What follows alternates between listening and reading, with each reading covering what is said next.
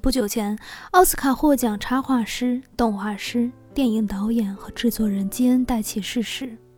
而他曾经参与了两部陪着一代人长大的动画片，一部是《猫和老鼠》，一部是《大力水手》。猫和老鼠我们一直都在看，汤姆追着 Jerry， 可是一直都是以失败告终的打斗。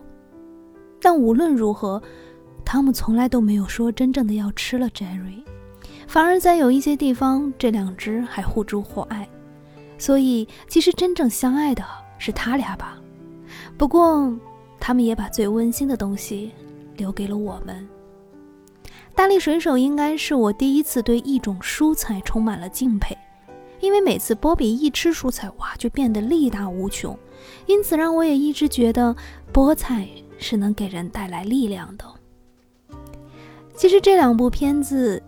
都是让人百看不厌的，不管过了多久，他们依然能给不同的年龄段的人带来欢声和笑语。这就是经典吧，因为无论过了多久，它依然能让人津津乐道。